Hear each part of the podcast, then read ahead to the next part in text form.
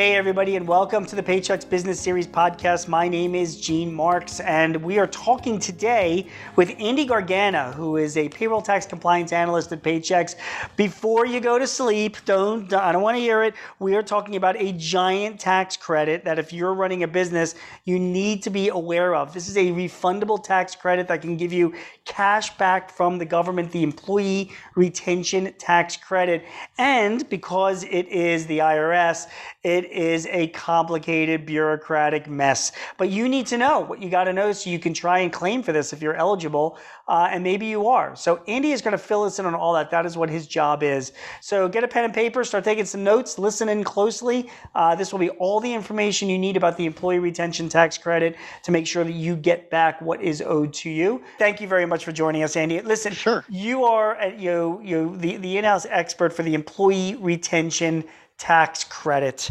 And um, I am continue to get a lot of questions about it. And it is such a giant you know potential benefits for so many businesses that we wanted to revisit this issue and really kind of dig into some of the details so um, you're the best person to give us this information so let me start uh, you know most companies that, that i talk to they're still not aware of the employee retention tax credit andy so give us a recap what is it and why should they be taking advantage of it yeah gene we're we're hearing that here at paychex too a lot of questions hey what is this how do i take advantage of it um, quite simply, it is a credit that the IRS provides um, to employers. Uh, they can get a tax credit against their payroll taxes for continuing to pay their employees during this pandemic. So, Andy, tell me, who exactly is eligible for the employee retention tax credit?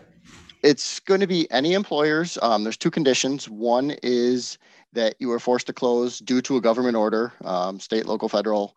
Um, for example, uh, here in New York State, we have a lot of restaurant businesses were particularly hit hard because state order. They were forced to close, couldn't have any seating capacity.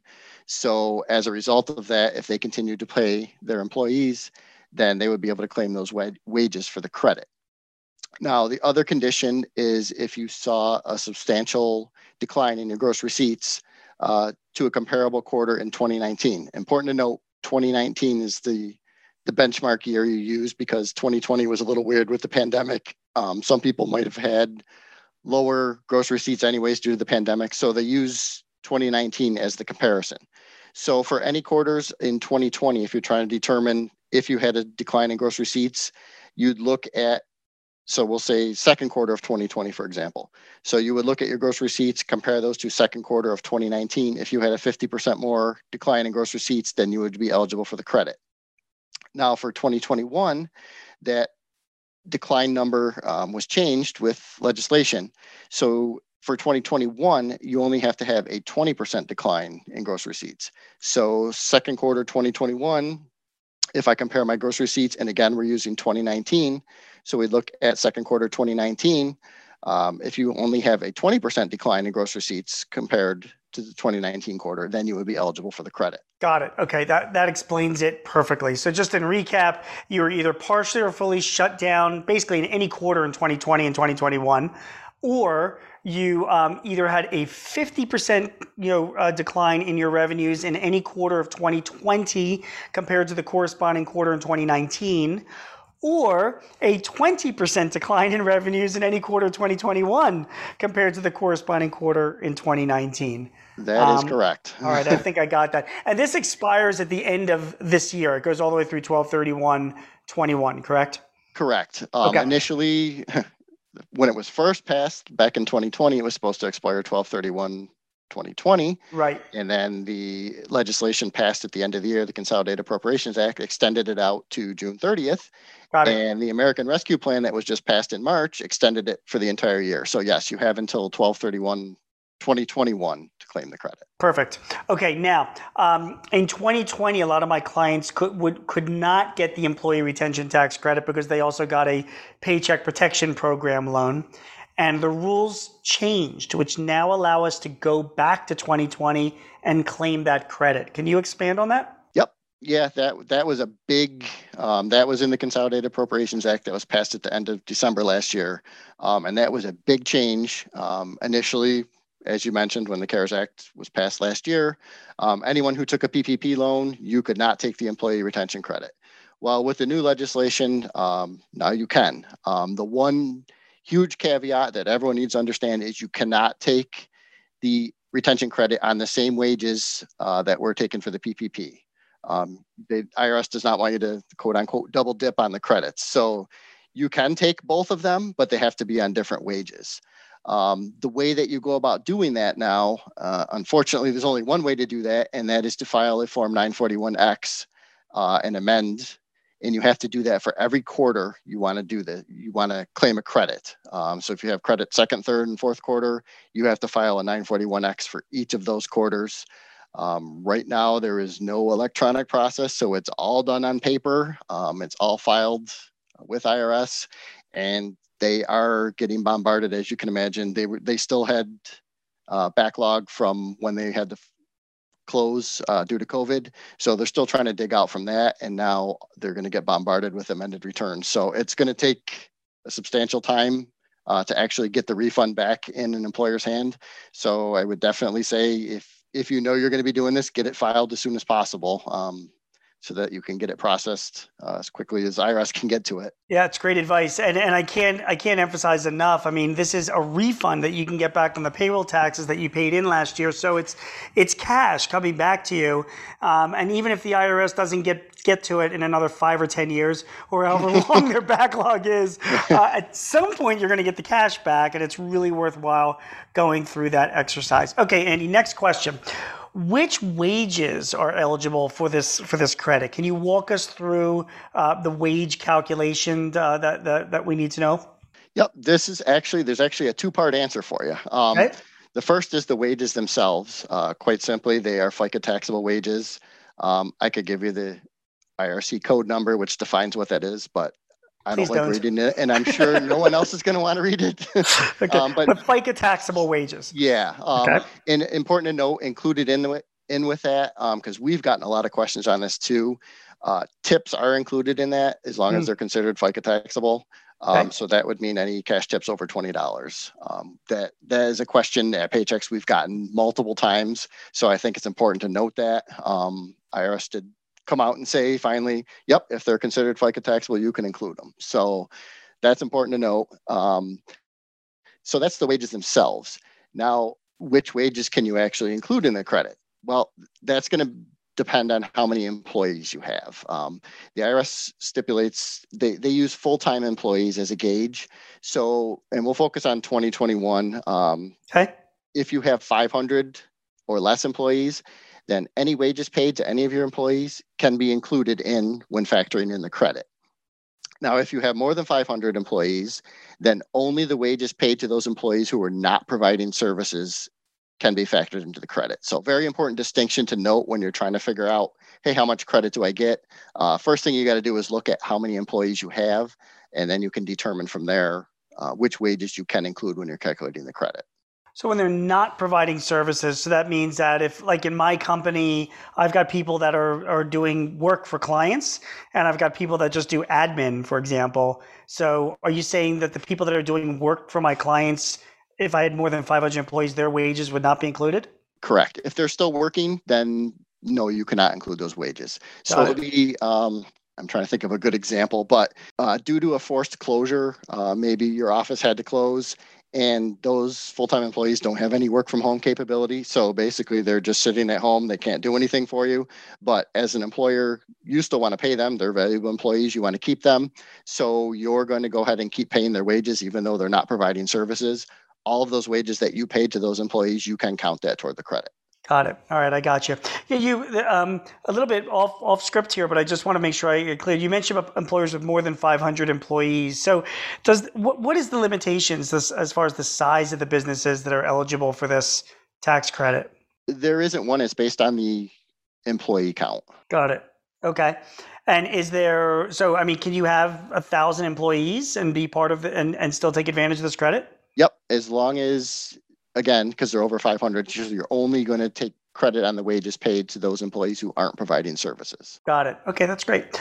Okay. Um, there are some questions around the wording. Let's get back to the revenue. You talked about in 2021 if we had a uh, decline in revenue of 20% compared to the same quarter in 2019.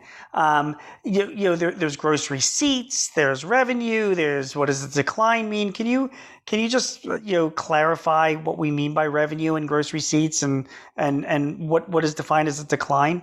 Yeah, they don't make it easy on us, do they? No, they do not. They do it's not. very difficult. All the all the wording, and every time they put out guidance, it seems that some It of the wording they use is a little bit different from the previous guidance. So then you have to interpret. Okay, well, what do they Yeah. really mean? You know what it is? Uh, It's like when you have like an IT person come out to fix something in your computer, and then three other things break because of it. You know what I mean? Exactly. Same thing. Exactly. Um, okay, so to go to your example, um, as we discussed earlier, the decline in gross receipts, um, where it said like if you if you have a twenty percent decline um, as compared to the quarter in 2019, then you would qualify for the credit. Well, the Hmm. way they had it and some of the wording I've seen in some of the FAQs and guidance that IRS has put out, um, they said if you have 80 80% of gross receipts. So basically, that means the same thing, but it's so 80% of your gross receipts means that you're seeing a 20% decline in your gross receipts. They just don't word it easily for people to understand. um, but yeah, it, it means the same thing. So if it says, hey, if you if your gross receipts are 80% of what they were in 2019, i.e., that means you had a 20% decline. So you would be eligible for the credit. It was a lot easier in 2020 because it was only a 50% decline. So either way you worded it, you had the 50% Yeah. there. So it was a lot easier to figure out. But yeah, they they do make it a little confusing the way they word some of these things sometimes. I got it. I got it. And then, and again, I'm gonna I'm gonna ask you this. If you don't know, it's completely fine. But um, when we when we define gross receipts, so you know, I have some clients that are cash bases and some that are accrual bases. Like, is when they say gross receipts, does that mean just cash that came into the business, or can this be based on billings? It's it's going to depend. Um, what I would advise in that situation, um, refer to the IRS website, um, the Get Coronavirus Yep. Relief page. Yep. Um, there are a million FAQs out there um, for retention credit. And actually, there's two, when you go to that page on the top, there's two notices listed 2021 20 and 2021 23, which are the latest guidance IRS has put out. Okay. Um, one of them is, I believe, a 100 page document, so it's quite long. But in that document, they spell out all of the FAQs and they give some really good examples um, saying, so, okay, if you're this business, how do you define gross receipts for this business? So I, I would refer to that because it's going to be different for every every different business. Um, Great, they're going to have answer. something a little bit different. So they have some really good examples and they have it spelled out and saying, okay, here's what gross receipts is. Here's an example of how you can figure it out, um, whether you do have the decline and whether or not you'll qualify for the credit. Okay, that's great. Um, and again, I'm going to restipulate what I said earlier. I know everybody. This sounds like a pain in the in the you know what, but um, it, it's it's cash that you can get back if you just go through uh, you know the, the necessary steps to do it. So it's worthwhile doing it. Um, Andy, what is a Form 7200 and how does it work? A Form 7200 is an advance of credit form. um, basically, what this is, uh, IRS developed a new process along with a million other processes they developed due to COVID. Um, this form allows an employer, uh, they can complete it. It's not just for retention credit, um, you can also use it for the FFCRA. Uh, paid and family leave credits, and also um, you're going to be able to use it for the upcoming Cobra tax credit. Which, hey, maybe we'll do a podcast on that Yeah, uh, when we get more guidance down the road.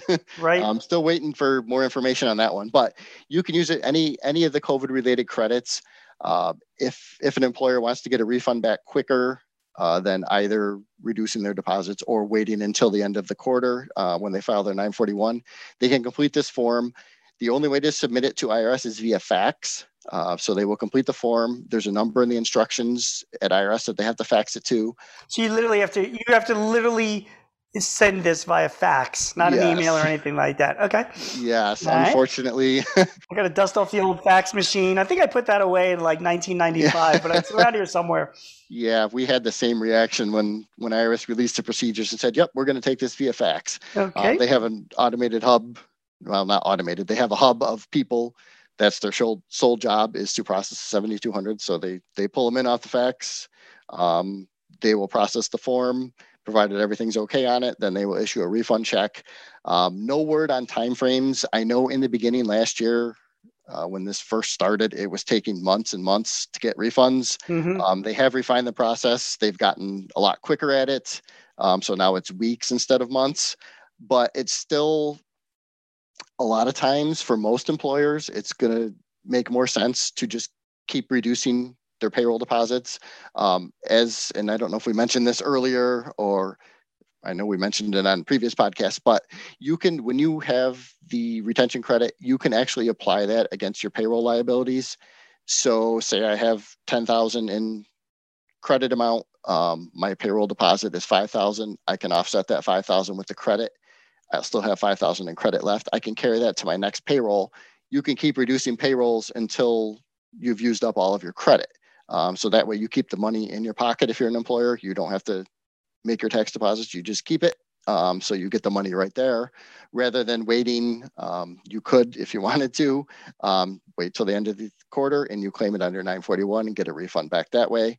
But most employers are going to want this money as fast as possible. So the fastest way to do that is to reduce your payroll deposits. Now, the 7200, when it makes sense for that, is if you have an extremely large credit and maybe your payroll amount is not your payroll deposit amount. Uh, it's going to take forever to actually use it up to keep offsetting every single payroll period. So then it would make sense to file a 7200. For example, say I had 250,000 in credit. Uh, I only run I run a semi-weekly payroll. It's only 5,000 5,000 deposit. So that's going to take you 50 payrolls to use up all of that credit. So in that case, you're better to file a 7,200 for the large credit amounts. Um, you can send that to the IRS they'll send you a check back a lot quicker um, than basically reducing every week. And you're still going to have credit left over that you'll have to claim at the end of the quarter on the 941. Makes sense. And is it true the IRS will give you a credit towards the purchase of a fax machine on eBay, or is that just a rumor? you could try that for the business expense deductions. I'm not sure exactly how that works, but you could give it a try. Fair enough. All right. So listen, we've talked a lot about um, being aware of this tax credit. Um, you know, if you think you're eligible, you know, you want to apply for it. Let's say you're using paychex or some other fine payroll service or an accountant to do your payroll, whatever. Um, what what what should you be providing to your payroll service person or provider uh, to make this process easier? We we at Paychex we actually made it pretty easy for you. Um, all you need to do is tell us which wages qualify. Um, and then we can go ahead and do all the calculations for you. Uh, we will apply it to your deposit if you choose to do so. Um, if not, at the end of the quarter with the 941, um, we will do all the calculations on the 941 there as well. Um, so we've pretty much streamlined it, made it pretty easy. Um, if you're the employer, you just tell us, hey, I qualify for this. I want to take it on X number of wages. You tell us the wages, we'll do the rest. That is amazing. Andrew, uh, Andy, fan, uh, just fantastic stuff. Guys, I've been speaking to Andy Gargano, who has the world's most secure job ever because he is a payroll tax compliance analyst. I mean, right? That's a job for life, Andy. You will never yeah. go hungry. I just want you to know. It seems uh, like it lately. given all the, the, legislation that we have to know. Great advice. Uh, thank you very much. That was great. And, and Andy, obviously, we're going to have you back on again. You're right. We should dig into the COBRA tax credit sometime in the near future future. So uh, look out to have you back then. So thank you. Sounds good. Thanks, Gene.